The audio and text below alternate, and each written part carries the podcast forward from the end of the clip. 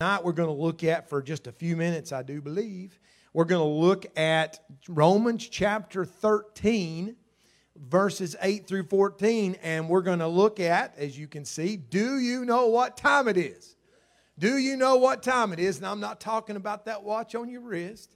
We're talking about that spiritual time clock, that time of getting ready, and what time we need to be preparing. We need to see, and we can tell a little bit about the time of what we're facing even this last couple of months and even today.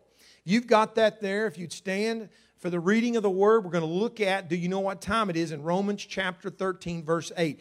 And this is the instruction that Paul gives. He says, Owe no man anything but to love one another, for he that loveth one another hath fulfilled the law. For this, thou shalt not commit adultery, thou shalt not kill, thou shalt not steal, thou shalt not bear false witness, thou shalt not covet.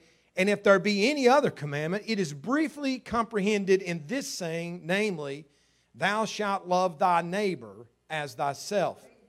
Love worketh no ills to his neighbor, therefore, love is the fulfilling of the law. And that knowing the time, that now is it is high time to awake out of sleep for now is our salvation near than when we believe the night is far spent.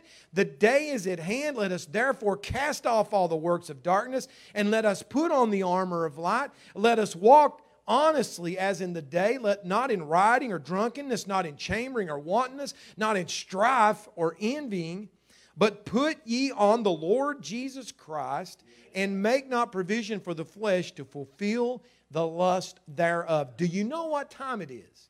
Let's pray. Heavenly Father, I pray that God, that you would anoint this word and God, that you would speak tonight, that we would see, God, what you're saying to us in this hour, in this time. Lord, that our eyes are open, that our hearts are burning, that we're yearning and yielded before you, that you can speak like never before. You speak tonight, Lord. You give me the words to say, and that God, Lord, you fill this altar. Lord, you cause our hearts to burn for you, and God, that we would surrender to what you want us to do. Speak to us tonight. Almighty God, in the name of Jesus Christ, we pray. Amen. Amen. You can be saved. Thank you so much. Thank you so much. Do you know what time it is? Do you know what time it is? Amen. Amen. So we're we are living in an unprecedented time in this country.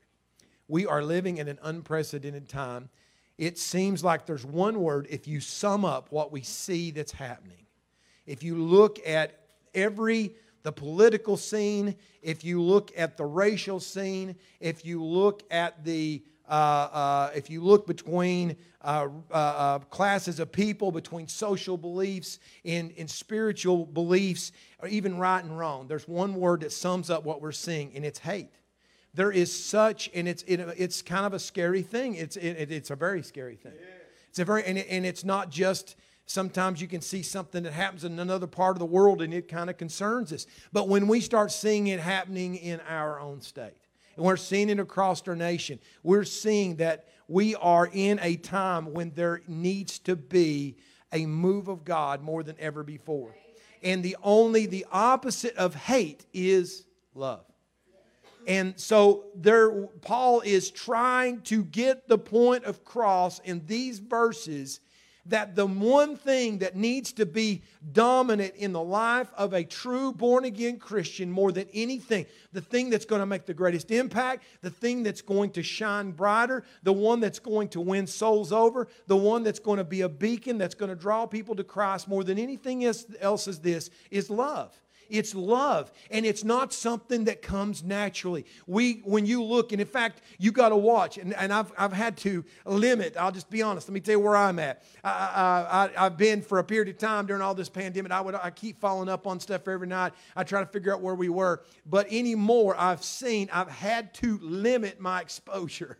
I get a little peek in the morning and maybe a little peek at night just to see, see how bad is it. Just, just, just a little. That's about all I can handle. Because if you you watch it very long, you will start feeling things rise up even in yourself. You'll start getting attitudes. You'll start looking at people and saying, "Look what they're doing to us," and look, and you'll get angry, and it'll cause you. It'll cause you to have spiritual. Uh, weakness, really. That's the best way to summarize it. So I, I get a pulse check and then I shut her down. And I'd probably be a lot better off if I didn't do that. if I didn't even do that. So if you, now I'm not condemning anybody, I'm not condemning anybody that's watching anything. I'm just saying the, the enemy wants us to get tore up. And, he, and, and the number one thing he wants you to do is he wants you to think it's hopeless. It's never going to change. Things will never be normal. Nothing. We might as well just give up. That's what he wants us to do. But that's not what the Word of God tells us. The Word of God tells us that we can overcome this anger, this hate, the way that we can do it. We don't need to be like that. We don't need to fall into that. But we need to, more than ever, we need to say, God, let me see people the way you see them. Give me a love for souls. God, give me a love that I call out on you, that we start across our nation calling out for God to have mercy and for God to to bring healing and for God to bring us together as a nation. The thing that, the thing that struck me in the last few months that I've seen that's different than any time before in, in, in the past, I remember, as you all will, that when we had 9 11, when we had an outside force that came in and attacked us in our country, you've seen, it didn't matter what political affiliation you were, you've seen people standing on the, on the courthouse steps. You've seen them standing at the con- at Congress and, and the Senate, and they're standing on the steps, arm in arm, asking God to intervene, asking God to help us and God to protect us and God to give us wisdom. And it brought our country together. But there's now, there is a spirit in this age that we live in that says, I want to separate at all costs. We want to destroy at all costs. And that is the outcome if we don't, if we don't have revival, if we don't have God intervene. And that's why more than ever we need to be serious. And I know there's a, a lot of churches calling, and I didn't even realize that Sunday night at 8 o'clock there was a call for nation, churches across the whole whole nation to bind together. And so we need to make sure that we're making this part. Even if you don't know what's going on, we need to pray. We need to realize that we need to pray for our nation more than ever before. You know what? This is, and I was thinking as I was working on these, uh, on this message, and by the way, I had a different one I was working on. And yesterday morning, when I woke up, this verse, that uh, uh, verse that says, uh, uh, and now, and that knowing the time, it is now high time to wake up out of sleep, just came to me. And I thought, Lord, you, you must be wanting me to work on that. And so I've been reading and studying that some since yesterday because it's time for us to realize the time so that you will pray, you'll seek my face, you'll call on my name so that I can come in and put an end to this spirit. See, the spirit that's raging in this age, Jesus' name's above that name. There is no, there is no hate. There is no spirit of anarchy. There is no destructive force who the name of Jesus is not greater, who will not tremble at the name of Jesus Christ. And the reason that this darkness has come in so strong and so powerful in this age is because God's people's not been praying because God's people has been just kind of going down the road and kind of keeping things the way they are and being satisfied where they are. And we have to get to a place where we say, God, this is not going to be able to go on like this. We've got to see you move. And then when our hearts crumble before God and we start calling out on God the way He wants us to, all of a sudden God's conviction spirit will start spreading. And then there'll be no way that these people can come against that. That's what we need to see. We need to see churches rise up instead of chaos. That's what we need to see. Instead of them burning churches, they need to be building churches because it can't contain all the people that's trying to come to the house of God. So Paul is sitting here, and oh, I was I didn't even get to where I was heading a minute ago.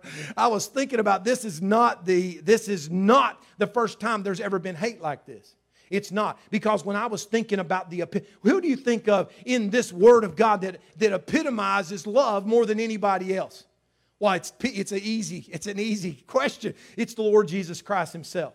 And if you look at the very when he went to the cross and he came to the cross for you and me, if you look what was going on, there was the epitome. If you could have seen that scene, I was looking at a picture of my brother-in-law's house yesterday, and I was there talking to him a little bit and helping him. And then I was in, in across from his bed, he's got a, like a 1950 watercolor uh, picture of Jesus. It's a really antique looking one, and he was talking about how peaceful it is. And I was thinking as I was looking at that picture, I because it was it was really beautiful and everything. But I was thinking if we I said, if we could see what he truly looked like on that cross, it wouldn't be anything like that picture because he was mangled, he was bruised, he was beaten, he had thorns and probably swollen up, and blood had dried on his face, and his body was torn, and he was bruised. And it wasn't just, it wasn't just enemies, it wasn't people who hated God, it was the religious people, it was the people who said that they were God's people, is the very one that put him on that cross.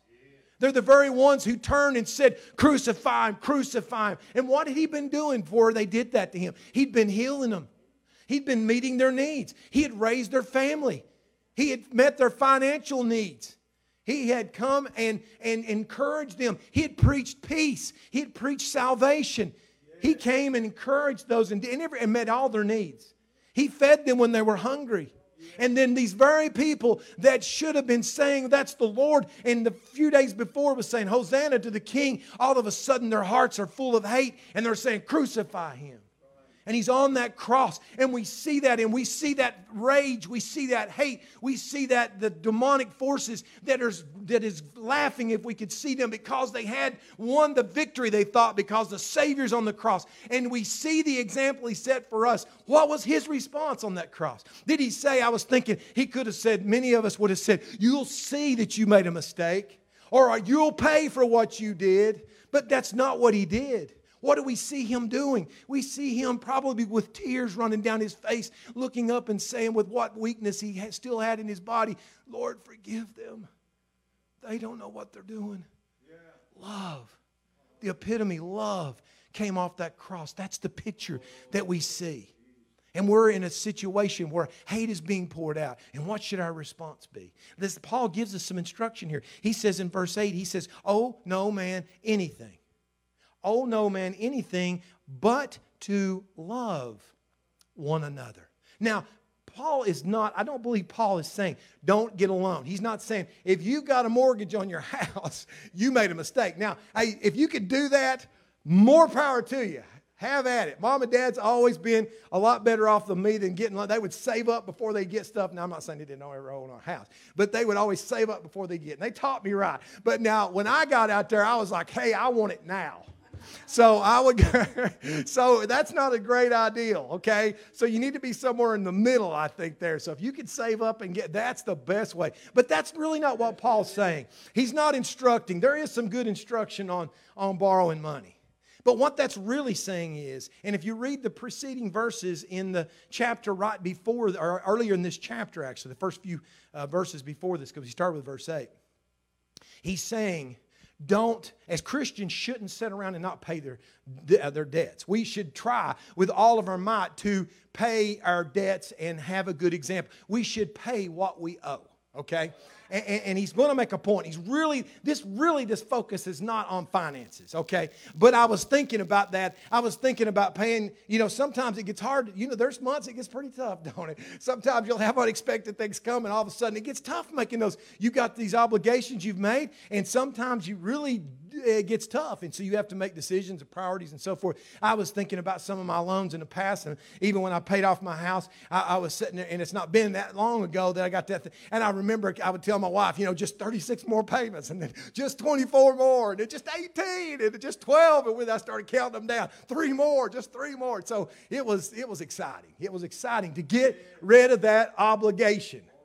And so you finally get to the end of it and they send you something paid in full. And so you now you've met your obligation and you don't have to do it anymore. And you're just excited because you don't have to look at that, see that bank name coming out of your account every single month. But what he's really talking about here, he's saying, yes, there's uh, in your, in your real obligations to people, you need to do what you're supposed to do and try not to owe people as much as you can. Do what you're supposed to do, fulfill what you say. But he says, here's one thing. He says, you need to owe, man, uh, owe no man anything but to love one another. What he's saying there is there's one debt you will never pay in full.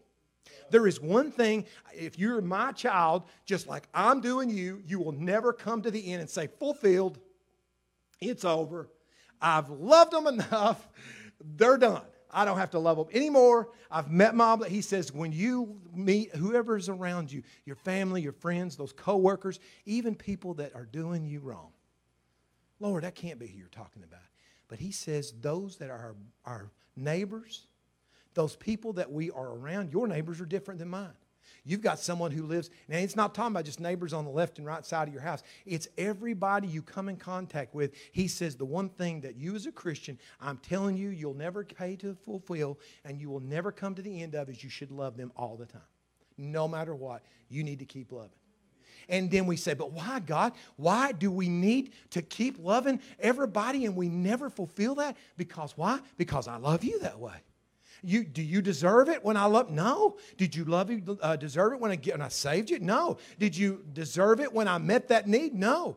I love you every day. Every day it's a brand new love is waiting for you, and I want you to do the same thing to those around you. Let me tell you something. That is what the world is looking for. This chaos that's going on. There is stuff missing inside of them, and it's the love of God. It's the love that passes. It's it just there's no way to put your mind. There is a love that God can put in us for people who don't deserve it. And and and there was uh, the testimony. Just I was just thinking about as I said that is a, a relationship that was very hostile at first. I remember David Wilkerson, who pastored Times Square, who later died. He's died a few years ago in a car wreck. Man, what a mighty, like a prophet of God he was. Man, he's a powerful guy.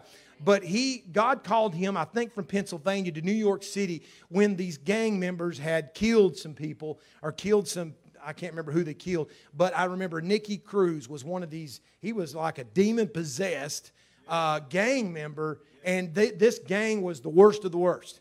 And God put a burden from a distance for that man. He seen that the vile things that these men, these boys had done. They were young guys and they'd done this and they were bold and brazen in what they had done. And the Lord gave him a ministry to go to New York City. And he walked those streets and he was praying. He knew God had drugged him there and asked him to come there. And he gave him a love for these people, these gang members. And when he came and confronted Nicky Cruz, Nicky Cruz threatened to take his life. You don't even talk to me about that God. You don't do anything, I'll cut your throat. He threatened him. Don't you tell me about that. But God gave him a love from somebody who didn't deserve it. Do you know the outcome of that? Is that God reached into those lives and he converted Nicky Cruz, one of the hardest, most vile gang members you ever seen, and he's now a preacher of the gospel. It's a preacher of the gospel. Why? Because someone had a heart of love that God was able to use to come into someone who didn't deserve it. And so we see here that he says here, love, don't let your love run out. And it says here, for he that loveth another hath fulfilled the law. It says there that you have checked every box. You have done everything I've asked if you learn to truly love. Love is the key to making, to pleasing God. Yes. And when you truly love someone, you do whatever it takes to reflect that love. You truly love, you want to give. When you truly love, someone's hurting, you want to fix it. You want to pray. You want to be there. You just think about that. Think about someone you truly love, and when they have needs, you want to be the one to meet it. When they have needs, you want to be the one to help them. You, are going to call them and you're going to tell them, hey, I'm praying for you, whatever it takes. So there is some, you know, you see Jesus' love, even when he's correct. I've read this before, but man, it's one of my favorite little verses that gives us little nuggets of who Jesus was. We see that that young man that came to the Lord and come up to him and says, Lord, I've done everything. I've lived my life perfect. I'm, I, you know, basically, am I ready for eternal life? Do I get, do I, can I check off the box eternal life? And the Lord uh, knew. God knows our needs. God knows our deficiency. God knows our weaknesses. And He knew this guy had a problem. He knew that this man was, this young boy was a rich boy. And it wasn't the money. It's the fact that it contained, that he didn't, he didn't have money, but money had him. Money was the number one thing to him. And he, and he had a grip on him. And so he, he'd done everything right except that money wasn't too big to him. And so we see he was asking, kept asking, Lord, I've done all these things. And here was the Lord's answer. It says in Mark 10 21, and Jesus looking at him loved him. He loved him. Before he was even going to tell him this, it, it lets us know that he looked at him with compassion, even though he knew he was going to have to correct him. He says, You lack one thing, go sell all that you have, give to the poor, and you will have treasure in heaven, and come follow me. He loved him, and therefore he told him the truth. He gave him instruction. So we see that the Lord is a model of love. Verse 9 goes, goes on and says, For this, Thou shalt not commit adultery, thou shalt not kill, thou shalt not steal, thou shalt not bear false witness, thou shalt not covet. And if there be any other commandment, it is briefly comprehended in this saying namely, Thou shalt love thy neighbor as thyself. I put up, if you could put that slide, I found a slide that had the Ten Commandments on it. Okay, this is the Ten Commandments. And, and when I was looking at there's actually one behind the door in there, and I was looking at it last night. And I was kind of going through this, saying, "Now, Lord, is that is that the case? Is that is th- does love sum up all these things? Uh, if you shall have no other gods before me, if you love God, you nobody's more important. If you love your wife, there ain't nobody else more important than her. Or your husband, you can't think of anybody else. Hey, that hey that person's a good looking person, but they ain't nothing like you. Man, you're the best. Uh, that you shall not make any idols. Why in the world would we need an idol when we got God? Nothing else. We love Him. These other things are just hay, wood, and stubble. Uh, number three, should not uh, take the name of the Lord in vain. Hey, if you love somebody, if it's your most loved person, if it's your if it's your uh, uh, uh wife or your your uh, mother, your mother. Let's try this one. If it's your, let me tell you, I had a friend that knew what he knew how to make me mad. When I was a kid, all he had to do say something about my mother. And so me and him was rolling. we would roll because he knew. He didn't, whether he didn't believe it, he just say it because he knew. Red faced, here I come. Because he would, because he would say something. You say something about somebody you love. You ain't to say something bad. You ain't to sit there and take their name in vain and use, use your mom's name as a cuss word or something like that because you love them. It's something you reverence. And so that's true. Love makes a difference in that. Remember the Sabbath day. You love God. You want to be in His house, don't you? Uh, this house should be running over if people truly love God. Is because though we love Him, we want to be around. And if we love each other, we want to see each other. And so we come to, and, and I'm, I'm going to hurry up here. Honor your father and mother. Hey, if you love your mom and dad, you reverence them and you nothing you would you don't let anything become more important than that. You you make something special. You're going to be there on mother's father's day. You're going to be there on a regular basis. You're going to be there if they have a need. And so we realize that if we love somebody we want to be around them. And then you how do you murder somebody you love? I love you. I'm sorry but i'm going to you can't do it. You love somebody you can't do something like that. You can't commit adultery if you love your spouse you can't steal from someone. If you love someone, why would you take something from someone else? Because it's going to grieve your own heart. You won't lie on somebody because you would rather lie on yourself than lie on them because you love them and you want to make sure that they are prospering. You don't covet what they got. You want them to be blessed. Just like, think about this. Your kids, you want your kids to have more than you got. Doesn't bother you a bit. If your kids has twice as much as you got, you say more power to them. I'm tickled to death. I've done my job right. I don't care how much you get. I love my kids and I want want them to have more than I had. You don't covet. Why? You love them. You want them to prosper. Every one of these. So, but was that all he was talking about? No, actually, what it was referring to, this it's even greater than this. There is. I, gonna, I didn't find this list because it take a little while. There's 613 uh, rabbinic laws. These rabbis had found 613. This is why. This is why the rest of the people couldn't live right the way they did because there's 613. There's not 10. 613 laws you got to follow, and we follow them all. We follow them all, and you can't because you ain't good enough. That's what they would say. I, am paraphrasing, of course. But do you know what he's saying here? You take any one of those 613, just like I did on these 10, you're going to find the same thing. If you love, if you learn to love God and your brother and your sister and your mother and your father and even those that do you wrong, if you truly love them, all 613 is taken care of. You don't have to worry about messing up any of them. We see that. And in fact, Jesus answered that in Matthew 22. I don't think this is up there, 37 through 40. It says, Jesus said unto them, Thou shalt love the Lord thy God with all thy heart, with all thy soul, with all thy mind. This is the first and great commandment. And the second is like unto it, Thou shalt love thy neighbor as thyself. On these two commandments hang all the law and prophets. That's what he's saying. All 613, or if you find 6,013, doesn't matter. Everything is summed up there. Love. Love if there's anything that we need to ask God for, it's love. And it goes on in verse 10 talking about that love. I'm going to try to hurry. Verse 10 says, Love worketh no ill. That word ill means evil. Love keeps you from doing evil to your neighbor. Therefore, love is the fulfilling of the law. You want to please God. You want God to bless your life. You want God to, to pour into you and to, uh, and, and, to give you a lot of friends and to God to bless you. You learn to love. Yes, you do. Let me tell you something. Sometimes it's hard. I know that. Sometimes people, you say, but you don't know who my enemy is. You don't know who this person is. You don't know my family member. You don't know. Let me tell you something, but God does. And God loves them even though they don't deserve it sometime, but He tells us if we want to fulfill it. So here's what we need to do. So, what is our response? So, He's given us instruction. He's telling us we need to love, He's telling us that we need to react. But then we get into the title of what we're looking at tonight. And He says, Now, what are you going to do about it? I've told you to love. I've told you that's how you fulfill my law. And then he goes in and says, Do you realize there's not hardly any time left? Time is short. And he says here in verse 11, in that. After telling you all that, he says, knowing the time.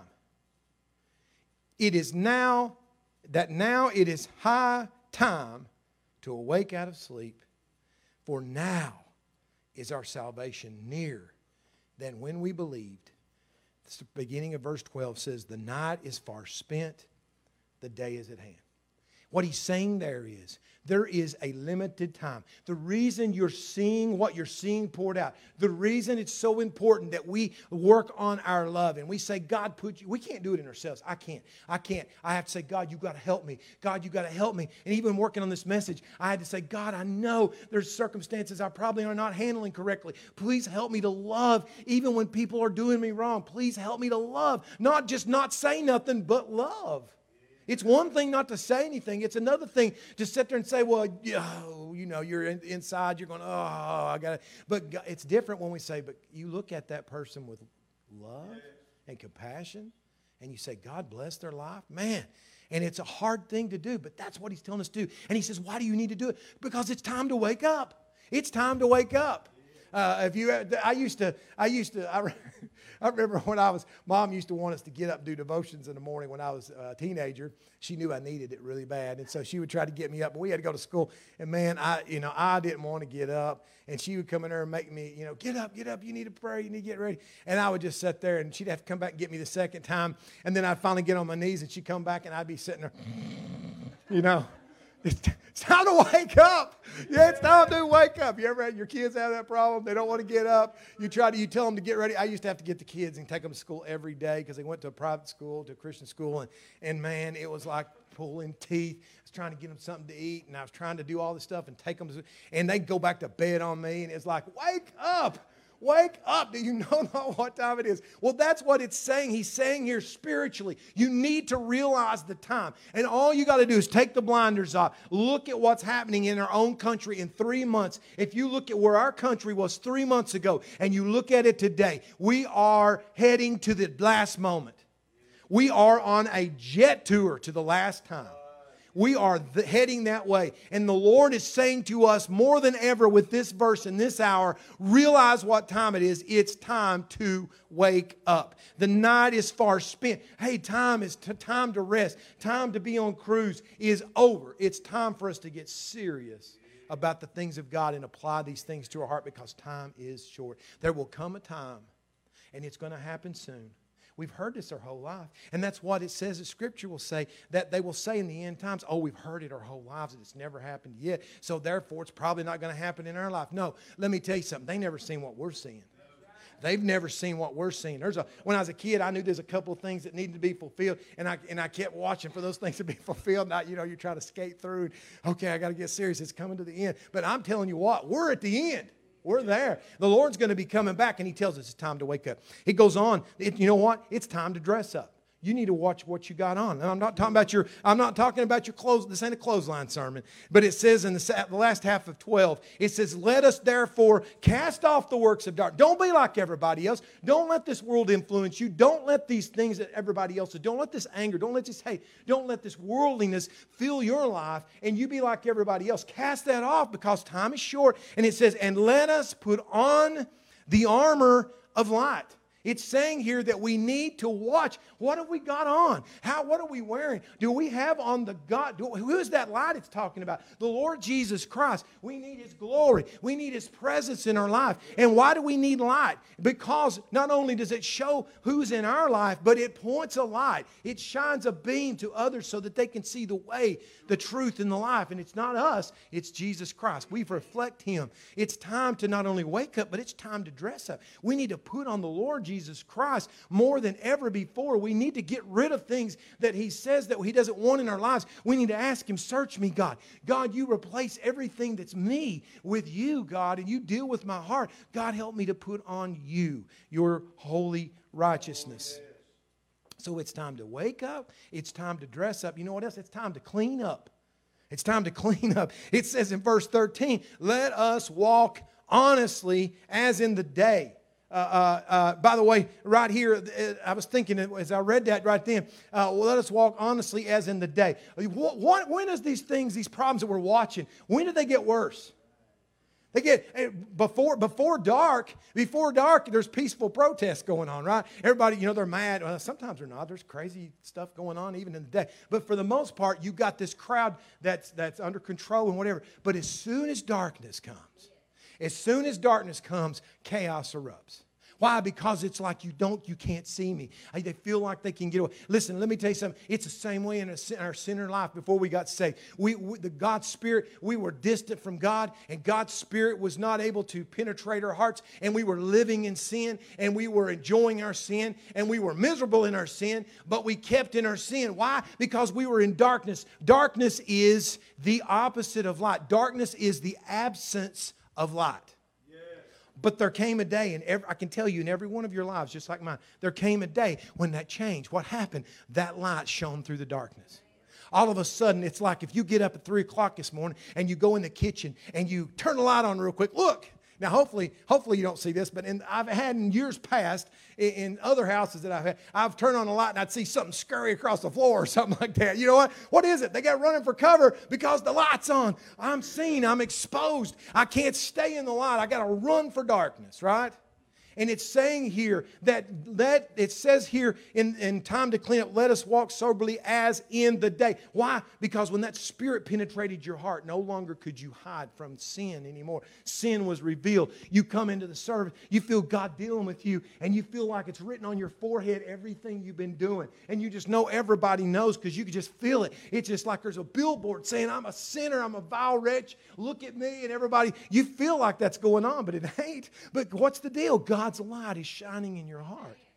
And it's, that's what happens when God's Spirit shines. And it says that's the way we need to live our life, realizing that the Spirit of God is shining in your heart. No longer can we hide these things. We've got to clean up and we got to let God. It says, not in rioting and drunkenness, not in chambering and wantonness, not in strife and envying. We see a lot of strife. We see a lot of destruction. We see a lot of. Uh, lives just run rampant, just running crazy. And they need God's help. In the what we have to do, the Lord says, don't let that be in your life. It's time to clean up. It's time to let God deal with our hearts so that we don't prohibit the light from shining out of us by cleaning up. And then God's presence is able to fill the void that was in us, and then others can see Him because he's coming soon. And then finally, it's time to look up. It's time to look up. Verse 14 says, But put ye on the Lord Jesus, that light we was talking about, and make not provision for the flesh to fulfill the lust thereof. How do you do that? Our nature is incapable of living a clean and pure life. We are not righteous in ourselves. How is it that we can do that? It tells us to put on the Lord Jesus Christ. As we turn our attention, as we give our life to the Lord Jesus Christ, as we look to the Lord Jesus Christ and surrender ourselves to Him, He surrounds us with His glory. He surrounds us with His light. And then we are able to fulfill that scripture says that do not make provision. Don't even open a door for the enemy to work through. Don't even give yourself an opportunity to fulfill the lust, the things of this world, but let ourselves be the vessel that God wants us to be. So we are in this hour, and our response can be, well, it hasn't came to our house yet. I got, you know, whether it happens or not, I mean, it's not that important, but I even got the word this morning that law enforcement had whether had gotten word that there is going to be some stuff happening in London tomorrow. Who knows? But we don't want to wait until we see it in our own neighborhood before we realize that God needs to send revival to our country.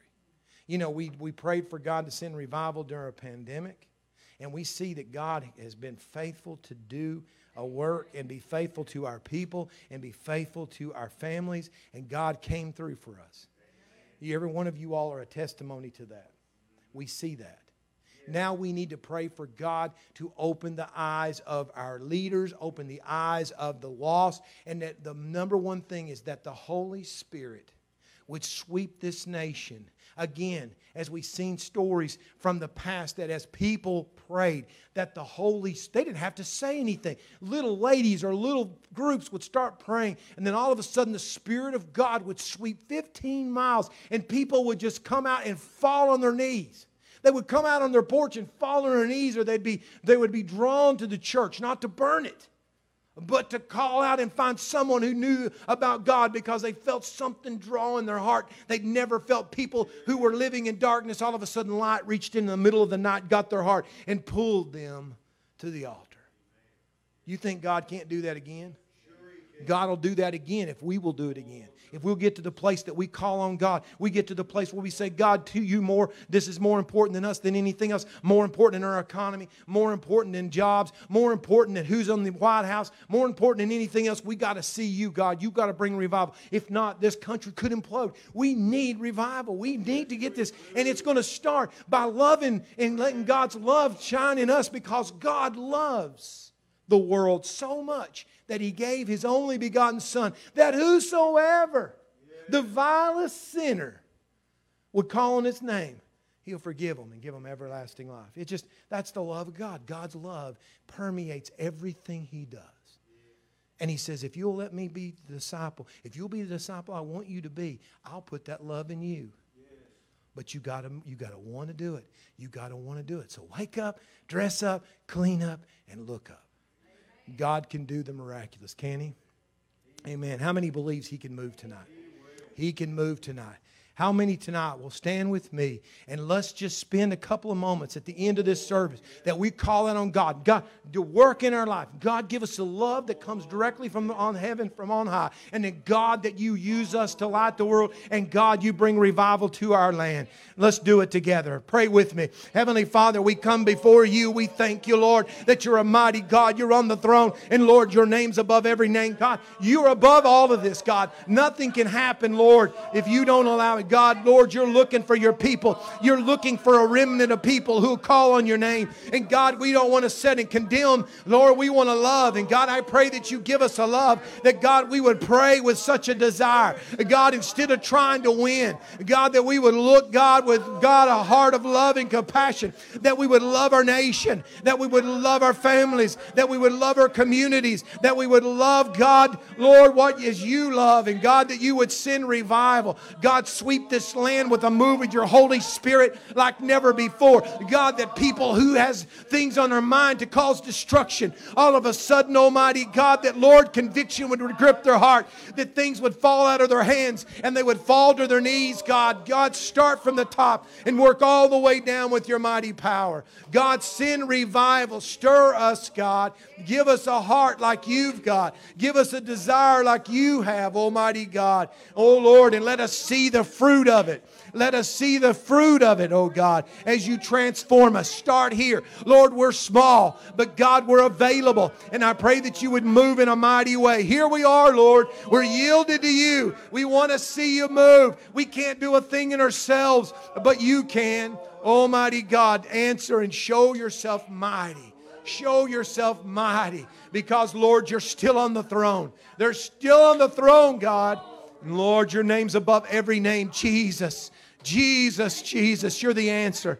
You're the answer to this situation, Jesus.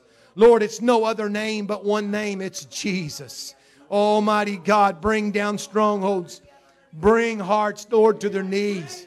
Let us humble ourselves before you. Almighty God, have your way.